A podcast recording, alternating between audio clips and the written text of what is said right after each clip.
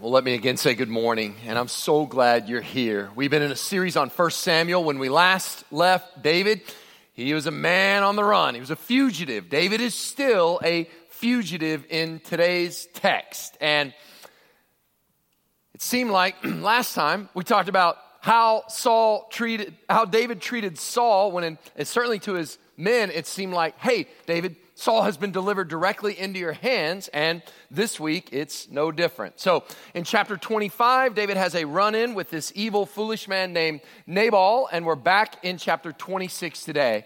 And what you're going to see, if you'll turn there in your Bibles to 1 Samuel chapter 26, or turn on your Bible, somehow get to 1 Samuel 26, what you'll see is David is faced with the exact same temptation again. In an earlier generation, I could have titled my sermon, Play It Again, Saul.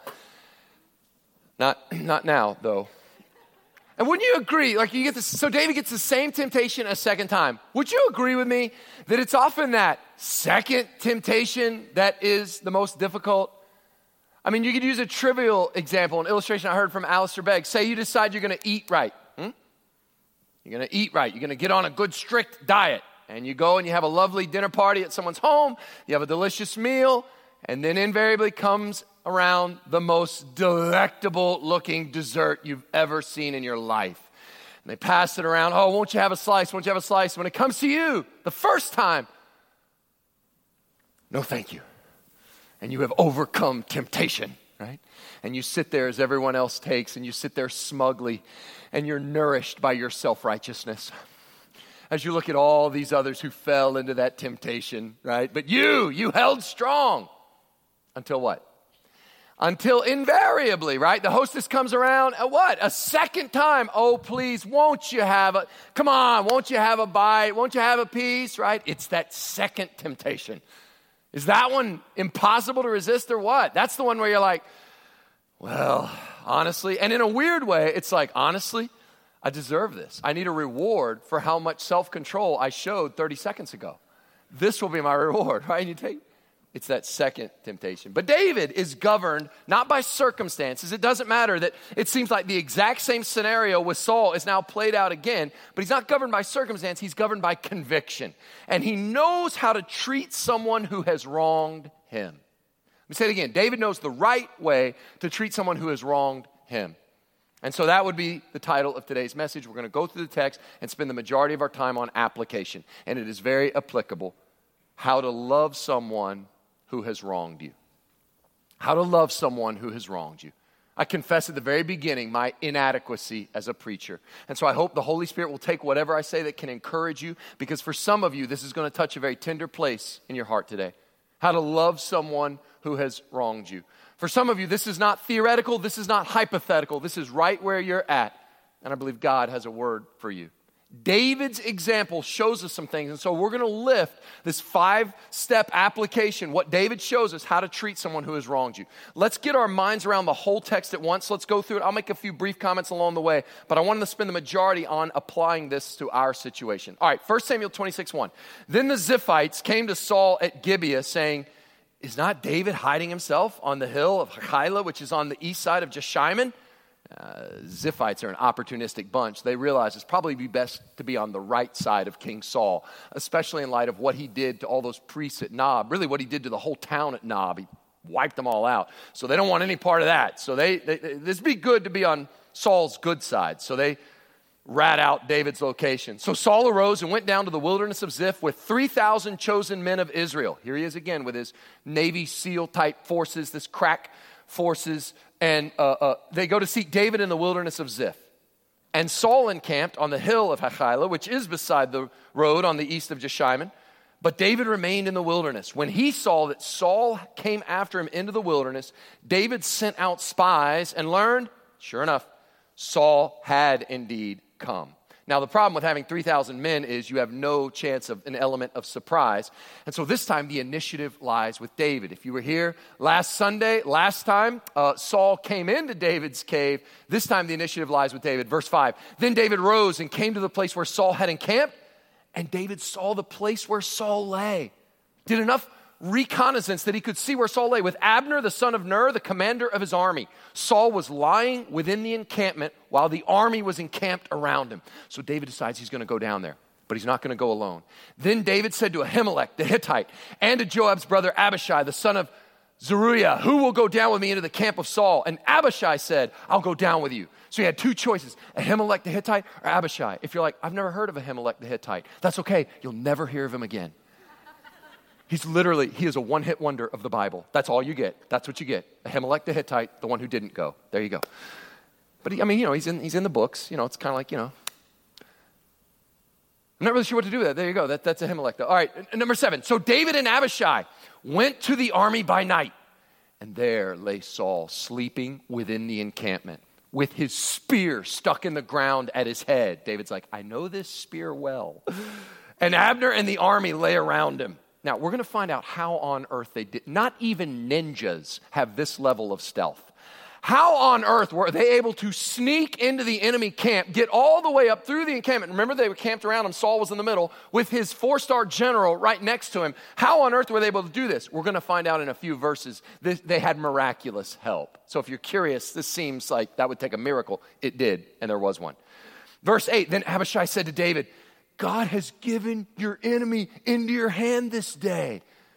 Now, please, like, deja vu, right? If you were here last Sunday, like, can you believe this? Are you kidding me? This is obvious what we're supposed to do here. And it's, I love what Abishai says because last time we sent David, we sent you to go kill Saul. One stroke of the sword and you step into a throne. We could stop living like a bunch of hunted wild dogs, like beasts. We could, we could, we could be kings. We could be royalty. And last time we sent you to do it, and you came back with a corner of his robe. So he, I love this. So this time he's like, Well, obviously you're not up for it. So what does he say? Now please let me pin him to the earth with one stroke of the spear. I love this. And I will not strike him twice. I, I, I won't have to take a second go at this. Okay, I'm a consummate professional. One shot with that spear. That's it. That's all it takes. In other words, it won't be bloody. I'll make it painless. Let me do it. Right? Now, David said to Abishai, Come on, it's that second temptation, right? Come on, David. Think about all the reasons. There's all these reasons why you should, you should do this, all these reasons why. But David said to Abishai, Do not destroy him. For who can put out his hand against the Lord's anointed and be guiltless? And David said, As the Lord lives, the Lord will strike him, or his day will come to die, or he'll go down into battle and perish. But the Lord forbid that I should put out my hand against the Lord's anointed. But take now the spear. I love that. Forgive him, but take his weapon. Take now the spear that it's uh, at his head and the jar of water and let us go.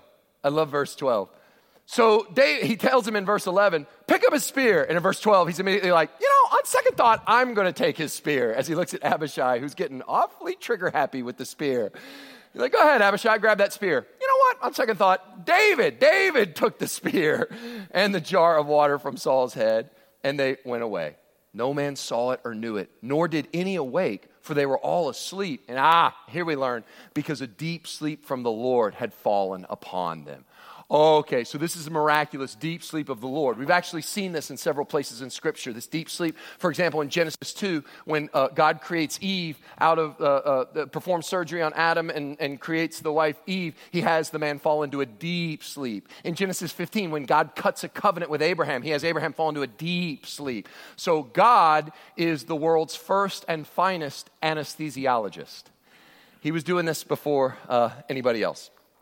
Then David went over to the other side and stood far off on top of the hill with a great space between them.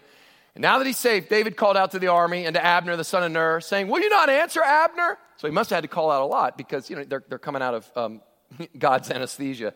So Abner, you imagine a little gro- groggy, who, who are you who calls to the king? And David said to Abner, Are you not a man who's like you in Israel? Then why have you not kept watch over your lord the king? For one of the people It was me. Came in to destroy the king, your Lord. This thing that you have done is not good. As the Lord lives, you deserve to die because you have not kept watch over your Lord, the Lord's anointed. And now see where the king's spear is and the jar of water that was at his head. Obviously, I could have killed you, right? So Saul recognized David's voice. Oh, here we go. King Saul. Is this your voice, my son David? And David said, It is my voice, my Lord, O king. And he said, David, is, again, what, does this sound familiar? Why does my Lord pursue after his servant? For what have I done? What evil is on my hands? Now, therefore, let my Lord the king hear the words of his servant. Look, if, if, if it's the Lord who stirred you up against me, may he accept an offering. But if it's men, may they be cursed before the Lord, for they've driven me out this day that I should have no share in the heritage of the Lord, saying, Go serve other gods. Now, just, just a brief comment about that. David is saying, you, you got me on a fugitive, and I think it's worth pointing out. His chief concern is not where am I going to eat? Where am I going to sleep? You know, how am I going to have a normal life when I'm out here on the run in these caves? His chief concern is if you send me to these pagan, God worshiping lands, then I'm, I'm separated from worship. How, am I, how am I going to be connected to the living God? Now, I, I think that's fascinating. We, we, might look at David, we might look at David and go, oh, David, your theology is so primitive. David, don't you know that you can worship God anywhere? To which David would say, I do know that. Go read Psalm 139. You'll see I wrote that. But we, my point is, we could pick on David for his bad theology. But so I read, a, I read a long time ago, I think it was Derek Kidner. Somebody wrote, um, it seems like the psalmist, particularly David, it seemed like they knew less about God than modern people and loved him more. So you can pick on David for his primitive theology, but show me somebody with that kind of hunger after God. David hungered after his Lord. I want to be where God is. One day he wrote, In your temple courts is better than a thousand days elsewhere. He said, Why are you kicking me out as a fugitive and now serve other gods? Therefore, now, therefore, let not my blood fall to the earth away from the presence of the Lord. For the king of Israel has come out. Do you remember this? He uses this line again. You come out to seek a single flea, like one who hunts a partridge in the mountains. I am no threat to you. I'm like a, I'm like a partridge. I'm a partridge in a lone flea. That's then Saul said, I have sinned. Now, does anybody believe Saul at this point? Have, have we not heard this before? Saul said, Oh, I've sinned. Return, my son David, for I will no more do you harm, because my life was precious in your eyes this day. Behold, I've acted foolishly and have made a great mistake. And, and David, did David say, oh, okay, here, I'll come down? No, just because Saul is a fool doesn't mean David needs to be one too. David's not naive. David answered and said, Here's the spear, O king. Let one of the young men come over and take it. Saul's like, Come down. David's like, Why don't you send somebody up? the Lord rewards every man for his righteousness and his faithfulness, for the Lord gave you into my hand today, and I would not put out my hand against the Lord's anointed. Behold, as your life was precious this day in my sight, so may my life be precious in the sight of the Lord, and may he deliver me out of all tribulation. Then Saul said to David, Blessed be you, my son David. You will do many things and will succeed in them. So David went his way, and Saul returned to his place and if you're curious, this is the last interaction between David and Saul. So, as I said, I want to spend the majority time on application. I see five things David did. I want to go through them that are instructive for us. How he loved Saul when Saul was treating him so badly, and I think we can apply it to us. How to love someone who has wronged you. So, if you're taking notes, top of the page. How to love someone who has wronged you. First, think about who they are think about who they are. Now, before you answer, eh, by the way, if you're actually, if this is not hypothetical to you, if you're actually in this situation, then I, think about who they are. You're like, I can tell you who they are, preacher. They're that lying, cheating, no good. Like, whoa, whoa, whoa. You might be right. I know exactly who they are. They're, they're a jerk, and they, you might be right. But what I'm saying is, think theologically about who they are. Think a little deeper about who they are. Go back to verse 9. David said to Abishai, do not destroy him, for who can put out his hand against the Lord's anointed and be guiltless? This is David's theme over and over again. Saul's the Lord's anointed. Abner, you didn't protect the Lord's anointed. Hey, I'm not going to touch the Lord's anointed. Far be it from me to destroy the Lord's anointed. What does this mean? Well, the anointed ones in the Bible were the people God anointed. He anointed prophets, priests, kings. They were supposed to save the people and serve the people. Therefore, the anointing gave them a special dignity. What David is saying is this in and of himself, honestly, Saul probably does deserve to die. But as the Lord's anointed, as someone who the Lord has touched, he has to be treated with a special dignity, and so I will not lay a hand on him. You say, okay, preacher, but what does that have to do with my enemy? They are not an ancient prophet, priest, and king from olden Bible times. Maybe not. But can you see how the principle applies?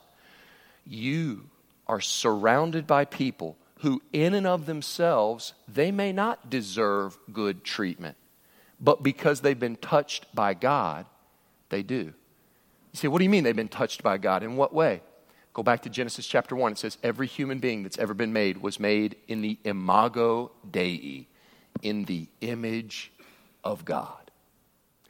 Everybody who was ever made was made in the image of God that means that somehow, out of all creation, it's human beings who somehow specially reflect God. So we have a special dignity about us. There's an incredible passage in Genesis 9, verse 6, after the flood, after Noah and the ark, where God says, The reason for no violence, not, you can't be taking a bunch of bloodshed. I think most people would say violence is wrong, but they don't have a theological reason why. Christians have a theological grounding for why violence is wrong. In Genesis 9 6, it says, Whoever sheds the blood of man, by man shall his blood be shed. Why? For God made man in his own image. In other words, everyone, even your enemy, deserves love, deserves respect. Why? Because they were made in the image of God. They bear that special dignity. Uh, I found this Tim, Keller, Tim Keller was quoting an astonishing quote, in my opinion, from a, a Reformation theologian. And so this, this quote's 500 years old.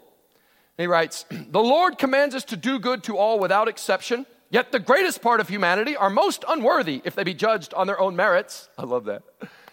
The Lord calls us to do good to all, but most of these jokers aren't deserving of goodness. Isn't that great? So blunt, so honest. I don't know if we would say that. We'd probably feel, you know, we'd, we'd, we'd dress it up and sugarcoat it. Well, bless their hearts. We mean the same thing deep down.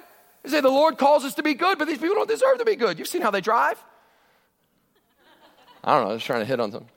The scripture teaches, okay, so he goes on, but scripture teaches we're not to consider what merit, what they merit of themselves, but to look upon the image of God in all of them to which we owe all honor and love. Does that make sense? Think about who this person is. They're made in the image of God. And so you say, well, well, he deserves something very different than what he's getting. Yes, but what does the Lord deserve? So I know this about, I know this about your enemy. I know this, that, that, that, that they're made in the image of God, and you're, most of the time when people are, are, in this place of great pain, they then try to convince me, uh, but they, this person doesn't deserve it. You can say they were made in the image of God. That's right. And, and, and, and the image of God has been marred by the fall, and they have done terrible things. And that's why, and this often shocks people when I tell them this, I know this about them. I know they were made in the image of God, and I know they absolutely, positively do not deserve grace. Excuse me? Yeah. I can tell you right now, your enemy does not deserve grace. How do you know that? Because by definition, that's the point of grace. Grace that can be earned is not grace. Grace that is not deserved is the only kind of grace there is. They can earn back your trust. They can earn a lot of things, but they can't earn forgiveness. They can't earn mercy. It's not a wage, it's a gift. Let me say it again. Grace that cannot be earned is the only kind of grace there is. So, Saul, David recognizes Saul is a person made in the image of God. They have value because they're made in the image of God, and they do not deserve grace. They, the fall, that image of God has been marred. Of course, they don't deserve grace. You give them something they don't deserve. David knew that about Saul. I want you to think about that with the person who's hurt you. And then, secondly, and this is probably at the risk of being super obvious, think about who this person is, and then think about God's law. Back up and think about God's law. I know this sounds obvious, but it is amazing how confusing and twisted human relationships can get. And when you get in the mix of a bunch of drama of human relationships, sometimes you just got to back up a second and you got to ask yourself I know this sounds so obvious. Okay, who is this person? Made in the image of God, and they don't deserve grace because that's the only kind of grace that I can give is grace that's undeserved. And think about God's law. What does God's word say? Go to convictions, not circumstances. Because from circumstances point of view, right? Abishai is thinking, dude, this is Saul's right here. And here's his spear. Circumstances would tell you, come on, Saul clearly deserves to die after all he's done to you. David, David, come on. And here's the worst part. I think this would have been, been the most compelling of David's men. Their argument would have been David, you already gave him grace once. See, that's the problem with a lot of people who've hurt you. You let him off the hook once. It's that second time, right? And you can imagine Abishai being like, David, Come on. I, you, you let him go one. Remember in the cave, you could have killed him. That is enough warning for anybody. Doesn't the Bible say, fool me once, shame on you? Fool me twice, shame. Isn't that in there? David's like, it's, it's not. It's not. In. Well, it should be. right? You see Abishai's worldly reasoning. He's been given every chance. Take it. David will not be governed by circumstance, but by conviction. And I think circumstances will throw you all over the map when it comes to human relationships. So you got to think about God's law. What does God's word say about this? And, and David, again, verse 9, he says, I, I, can tell you what God says. Who can put out his hand against the Lord's anointed and be guiltless? That works on two levels. In other words, who can commit this murder and remain guiltless? You will violate, you will transgress God's law, so you cannot be guiltless. You'll be guilty. But it works on a deeper level, too. You see what he's saying? He's saying, if I repay evil for evil, Saul has treated me with evil. If I repay evil for evil, if David treats Saul like Saul's been treating David, everybody in here can see how that evil will leak out of Saul and leak right into the heart of David. Who can live a life of vengeance and not be contaminated, corrupted by the toxicity of evil? That's what he's saying. Who can do this and I become no different than my enemy? Vengeance makes you obsess over life's ugliest moments, and it will destroy you. Max Lucado uh, talks about an old cartoon where this guy was so fed up, this bully kept poking him in the chest, thumping him in the chest, poking him in the chest.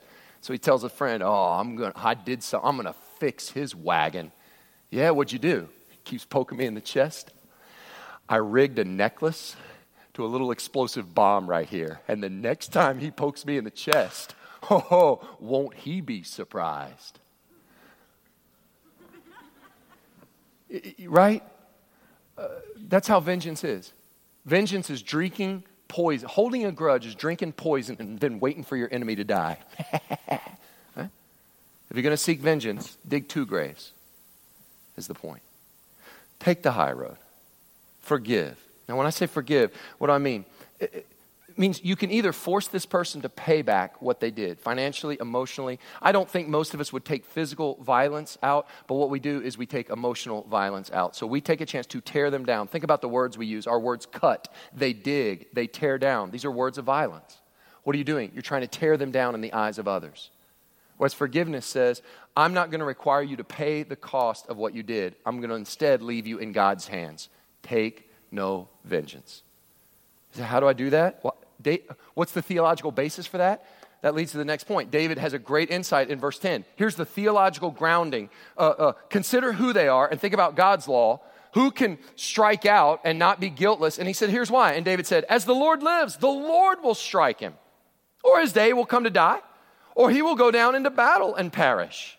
Ah, David has a mature faith. David learned something. See, the, the, chapter we skipped, chapter 25, he has an interaction with this guy Nabal, who the Bible says is a fool, and he um, is very wicked and completely mistreats David. And David gets uh, 400 of his guys, and they get swords, and they're going to go down and kill Nabal and kill everybody. Nabal's wife, Abigail, intercedes, thankfully, and David calls off the hit. And the next day, Nabal, God strikes Nabal, and he has a stroke, and he dies. And David goes, I was about to commit this terrible thing. Meanwhile, the Lord was going to carry out, the Lord was going to handle this. And so David has learned something. He goes, As the Lord lives, Abishai, I know you think we should pin this guy to the ground. He's the Lord's anointed. Listen, God will handle him. I can leave room for God's wrath. The Lord will strike him. He just did with Nabal. Or, or the Lord may say, no, he needs to live a long life and, and one day die of natural causes. Or he may go into battle and perish. The point is, he, this is how I would say it trust God. He trusts God with a faithful imagination. So think about who this person is, think about God's law, and then trust God with and, and, and Dale Ralph Davis uses Dale Ralph Davis uses this word faithful, not faithful, but as in full of faith imagination. The reason we want to take vengeance, the reason we want to lash out deep down is because we don't trust God. The only way David is able to let Saul lived. The only way David, David is able to not repay evil for evil is his heart is open to trusting God. I can trust God is going to deal with Saul better than I can. That's an act of trust. That's faithful imagination. And he has all he lets his faith run wild. He says, Who knows? God may do this, God may do that. The point is what? We think that God's options for dealing with a situation are as limited as our options. But a faithful imagination says God's options are not limited like our options. I have no idea what the Lord's going to do, but I know what I'm going to do. Verse 11 The Lord forbid, forbid that I should put out my hand against the Lord's anointed. Now, the clearest word, probably in the entire Bible, for how to treat someone who deals with you evilly t- toward you is Romans 12. In Romans 12, starting in verse 17, it's so clear. It's not easy to do, but it's clear. Paul writes, Repay no one evil for evil, but give thought to do what is honorable in the sight of all. If possible, I love this, so far as it depends on you, live peaceably with all. And that, that, that makes all the sense in the world because we all know some people, you're not going to live peaceably and Paul's saying, why? Because peace is a two way street. And if their heart is not going to make peace, he's saying, just make sure it's not on you. Uh, uh what's the saying? Uh, uh, you, what are you responsible for? You got to clean your side of the street. You got to clean your side of the street. Make sure that if, if there is a, a, a grudge or a enmity between you and somebody, make sure, as much as it depends on you, live peaceably with all. Beloved, never avenge yourselves, but leave it to the wrath of God. For it is written, Vengeance is mine. I will repay, says the Lord. It is an act of active trust to leave them in the hands of God. It doesn't mean there won't be vengeance. It doesn't mean there won't be justice. There absolutely will be justice. Can you trust God in that moment?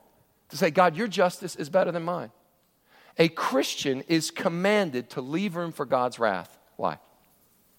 because you don't know what that person deserves. You don't have the wisdom God has, and you don't have the right to dole out wrath. You don't know. Let me, let me say that again. Only God has the wisdom to know what a person deserves. You can't, humans do wrath wrong because we don't know the motives of that person's heart. We don't know that person's background. We don't know what they deserve. We don't know if they ought to be struck down right now, or as David said, if they should be mercifully allowed to live the rest of their life. You don't know. So, as humans, we need to get out of the wrath department because we do wrath wrong. Usually, um, in a counseling kind of moment, if somebody's struggling with this, a lot of times they try to build their case, but, but you don't, Pastor, you don't understand what terrible things they did. You don't know.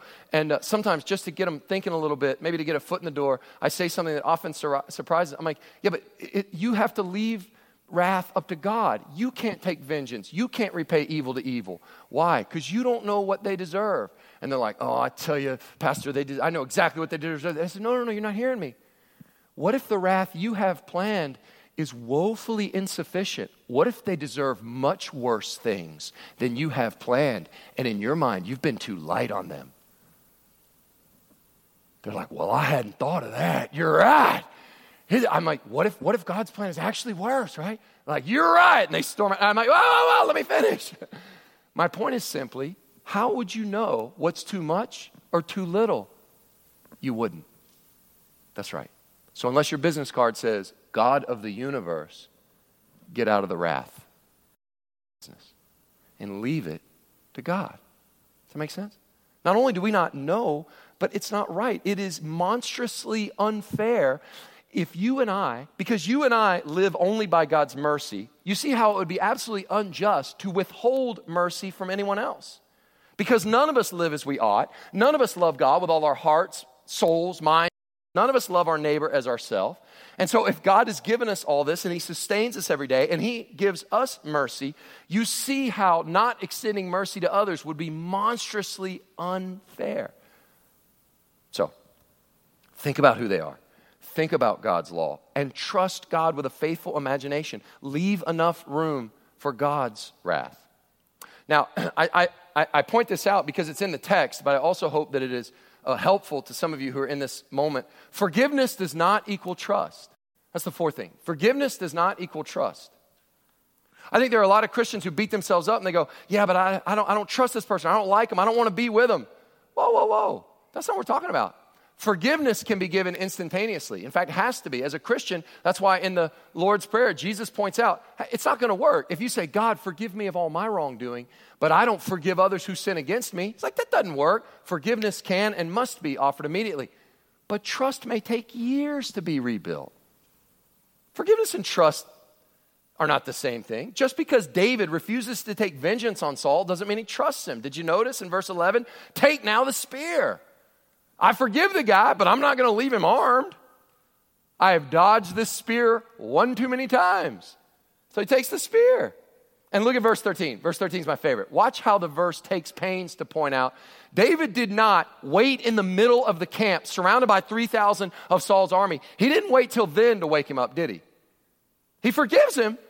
I don't think he trusts him at all. Why? Look at verse 13. Then David went over to the other side and stood far off on top of the hill with a great space between them.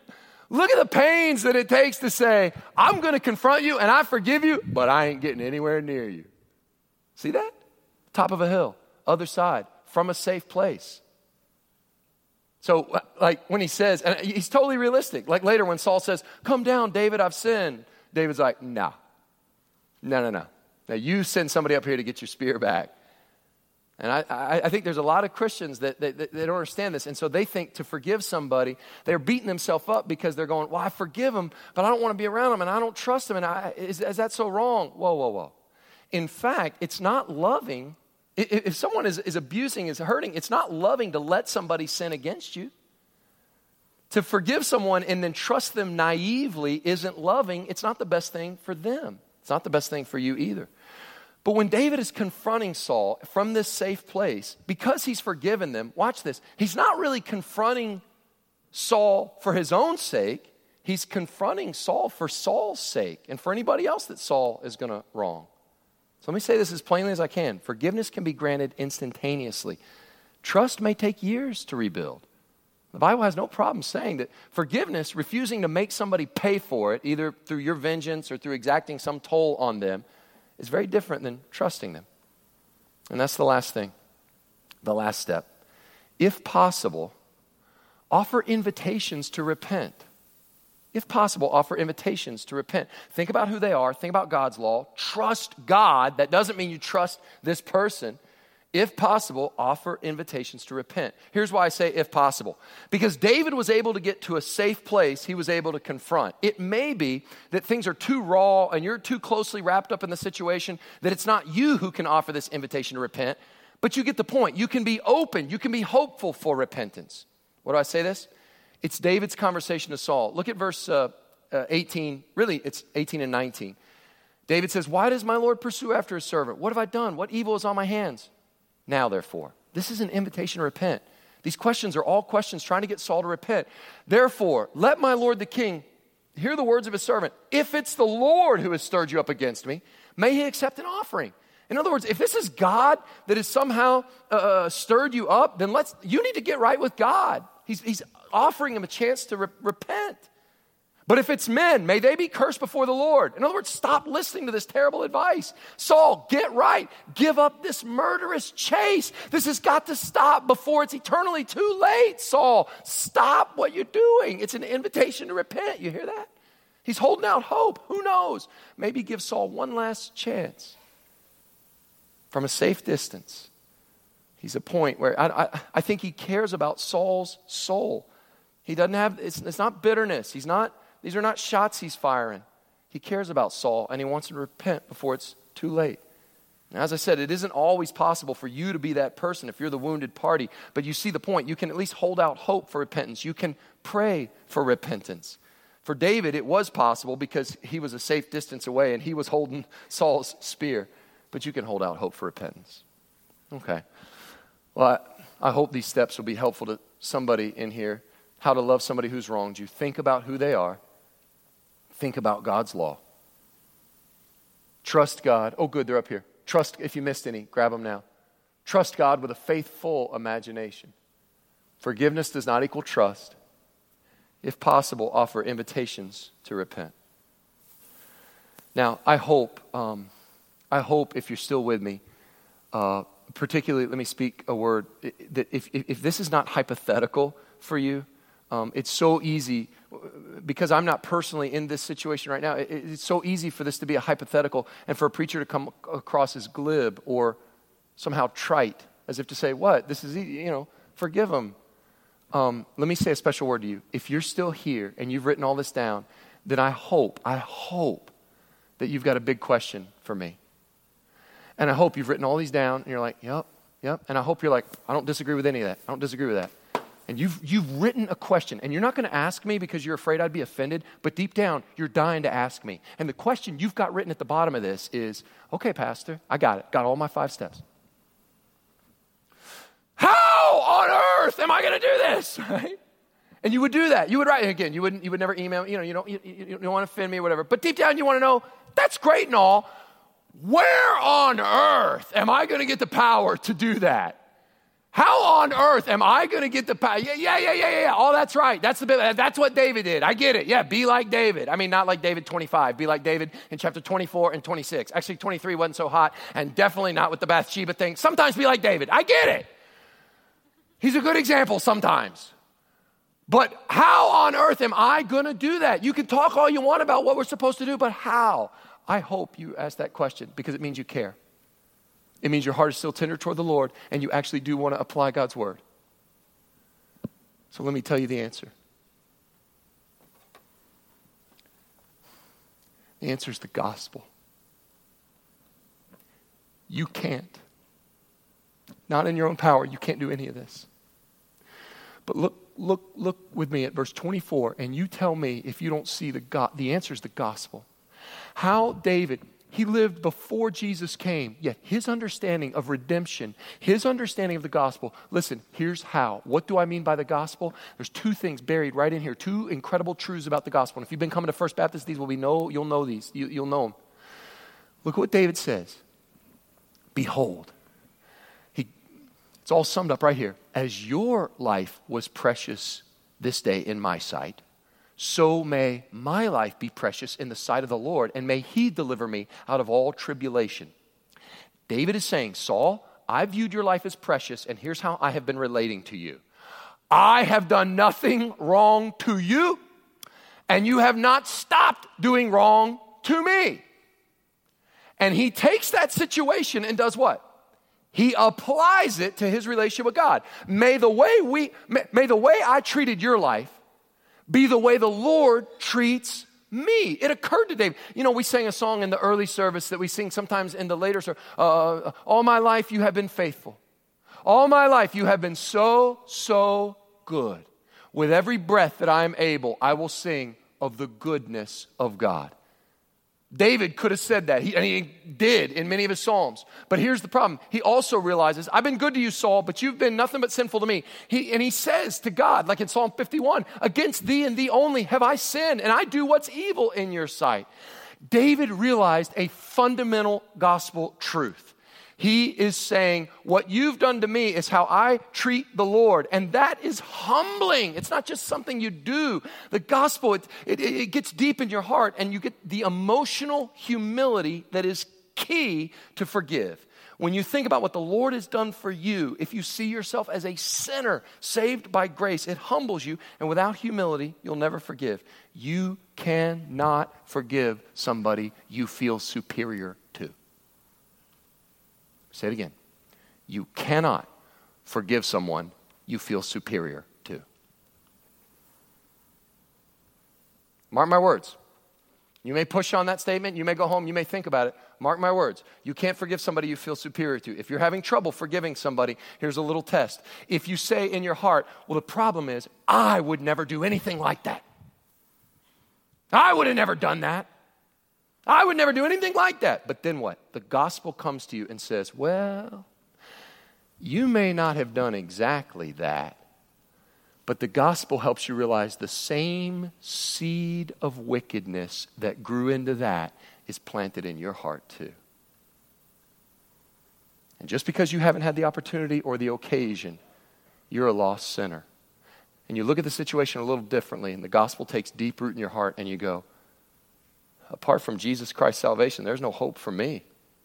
And the gospel humbles you to a point where you don't feel superior over anybody. Instead, you look even at your enemy and you go, Well, there, but for the grace of God, goes me. You need this emotional humility to be able to forgive because you can't forgive somebody you feel superior to. So the gospel makes you realize I'm a lot worse than I give myself credit for. And I'm not superior to anybody. That's why uh, uh, the church, most beautiful place, God's kingdom outpost here on earth. And one of the reasons the church is so beautiful is when the church is at her best, people come in and they don't feel judged. Why? Because they go, man, all these people, they're all talking about how they're just a bunch of forgiven sinners. And a true Christian can't feel superior to anybody. And when they talk about their testimony and how they got saved, they use the word even a lot. He saved even me. Even I get into heaven. Even me. Because they're still shocked by the goodness of God and they never get over it. So they need this emotional humility. But secondly, the gospel also comes in and gives you not just emotional humility, but emotional wealth. I think it gives you much more than this, but, but, but when, when it comes deep down, you realize wait a minute, why are you so mad? David says, May the Lord deliver me out of all tribulation. I'm, I'm with God. I've got God. I'm walking under the blessing of God's deliverance. The reason it's so hard to forgive some people is because they hurt you and took from you. They took your reputation, and your reputation means everything to you, and it never come back. They took your love away. They took your money away. Whatever. These are important things, and they took them. But if you're a Christian, you say, no matter what, my true wealth is in heaven. And my true reputation is a name that will live forever. And if you know these things, and to the degree you know these things, when people wrong you, you realize they can never really hurt me. They can never take away the things that are most important. And until you have that emotional wealth and that emotional humility, it'd be very difficult to forgive. But what have I said? The whole book, 1 Samuel, the whole book whispers the name of Jesus.